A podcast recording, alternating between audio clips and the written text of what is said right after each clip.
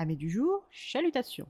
Pour les petits nouveaux, moi c'est Sekhmet et je vous souhaite la bienvenue dans mon podcast littéraire. Dans mon émission, je vais tenter trois fois par semaine de vous donner envie de découvrir des livres de tout poil, récents et moins récents. Alors, si ça vous tente, c'est par ici la suite. Aujourd'hui, je vais vous présenter Eliane de Judy Noon, publiée aux éditions Faubourg Marigny. Nous arrivons au domaine d'Eliane, dans le Queensland australien, nous sommes en 1964 aux côtés de Kate Durham, 18 ans, de retour sur la plantation familiale de canne à sucre à l'occasion des fêtes de fin d'année. Kate est étudiante en première année de médecine vétérinaire à la faculté de Sydney, ce qui pour l'époque est un honneur et une grande fierté. C'est donc une jeune femme plus sûre d'elle qui rentre chez elle et nous donne à découvrir sa terre natale. Eliane est une plantation de canne à sucre créée par son arrière-grand-père James Duran, dit Big Jim. Ce géant d'un mètre 95 avait un visage viril un peu grave, une mâchoire volontaire, un regard d'acier, une moustache fournie et des joues glabres. Côté caractère, il était dangereux, mystérieux, possessif, autoritaire et un tantinet violent. Pour créer Eliane, il a par le passé été ce qu'en Australie on appelait un blackbirder. Si vous voulez tout savoir, un blackbirder au 19e siècle, dans le Pacifique, regroupait sous cette appellation tous les aventuriers qui enlevaient les autochtones en âge de travailler et les contraignaient à travailler dans le champ de canne à sucre du Queensland, et cela même après l'abolition de l'esclavage. En gros, des gens bien sous tout rapport, si vous voyez ce que je veux dire. Bref, Eliane est donc une gigantesque propriété où seuls 8 hectares sont plantés, le reste étant dédié à l'usine de broyage de raffinement du sucre du domaine et des plantations alentours, au logement des quelques centaines d'ouvriers présents en pleine saison et des employés permanents, au logement de la famille Durham, des responsables avec leurs familles employés par le domaine à temps plein. De ce fait, Eliane House n'était donc plus habitée par les Durham depuis 12 ans, mais par les Kranz. Ivan Kranz était le comptable de la plantation et il a bénéficié de la maison délaissée par les Durham, qui ont préféré construire une autre bâtisse plus grande, plus luxueuse et plus moderne. À l'origine de ce projet, le père de Kate, Stanley Durham, 50 ans quand nous le rencontrons. Et en digne héritier de Big Jim et de son père Bartholomew, il a fait construire Durham House. Cette nouvelle bâtisse semblait compter trois niveaux mais n'en avait que deux. Le superbe treillis en bois blanc qui flanquait l'escalier, mené sous un vaste porche, ne masquait qu'un espace de rangement et une buanderie. C'est pour vous dire à quel point la maison était vaste.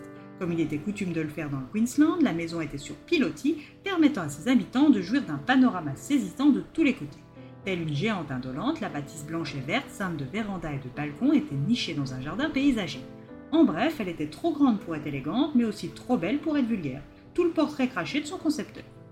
En ce qui concerne l'aménagement, c'est Hilda, 40 ans, la mère de Kate, qui s'est mise à l'œuvre et son âme romantique et nostalgique lui ont fait copier Eliane House. Cette maison, symbole de l'amour d'un homme pour sa femme, et tout le romanesque qu'elle lui associe.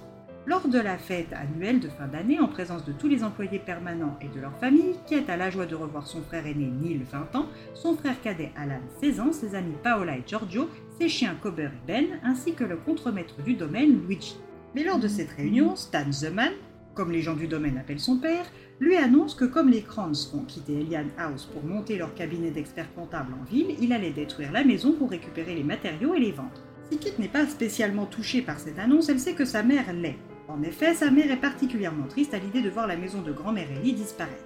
Alors elle convie sa fille à y faire un dernier tour avant son retour à Sydney. Pour faire plaisir à sa mère qu'elle trouve de plus en plus mélancolique, elle accepte. Lors de cette visite dans le passé, Hilda dit à sa fille qu'elle a trouvé une malle pleine de livres de son aïeul en français. Comme elle est la seule à parler cette langue, elle lui donne une carte blanche pour prendre ce qui lui plaît. Quand Kate fouille la boîte, elle tombe sur des registres de comptabilité transformés en journaux personnels par son arrière-grand-mère. Ils sont écrits en français et vont lui apprendre la vérité sur son histoire familiale, la plantation, et qui sait, peut-être y dénichera-t-elle quelques secrets de famille enfouis. Elle embarque donc les carnets qu'elle a commencés et rentre à Sydney où elle y retrouve son amoureux étudiant en lettres, Jérémy Venaco. Fils de chirurgien, il ne possède pas la fortune de Kate et compte bien se servir de la sienne pour avancer. Mais Kate, qui est focus sur ses études vétérinaires, aura-t-elle le temps pour l'amour? Et la lecture de ses carnets vont-ils changer sa perception de son histoire familiale et de son avenir en tant que durable? Une corde tendue entre passé et présent ce temps, à vous de la suivre pour obtenir les réponses.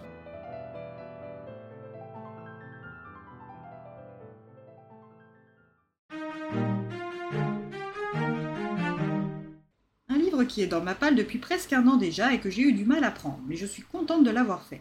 Le roman est rythmé, entraînant et ce va-et-vient entre passé et présent sert agréablement l'histoire. On suit l'évolution de Kate avec ses prises de position, ses déboires, ses victoires, et on a plaisir à l'accompagner dans son parcours. Une lecture estivale agréable qui vous emmènera au cœur d'une plantation du Queensland et de la ville de Sydney durant les années 60-70. Bien voilà, j'en ai fini pour aujourd'hui. J'espère que cet épisode vous aura plu et vous aura donné des nouvelles idées de lecture. Si vous souhaitez découvrir d'autres petits bonbons littéraires tout droit sortis de ma bibliothèque, je vous retrouve le mardi 1er août prochain pour un nouvel épisode. Et si d'ici là je me manque de trop, vous connaissez le chemin sur Instagram, at les lectures de Sekhmet. Sur ce, chalut les amis et à la prochaine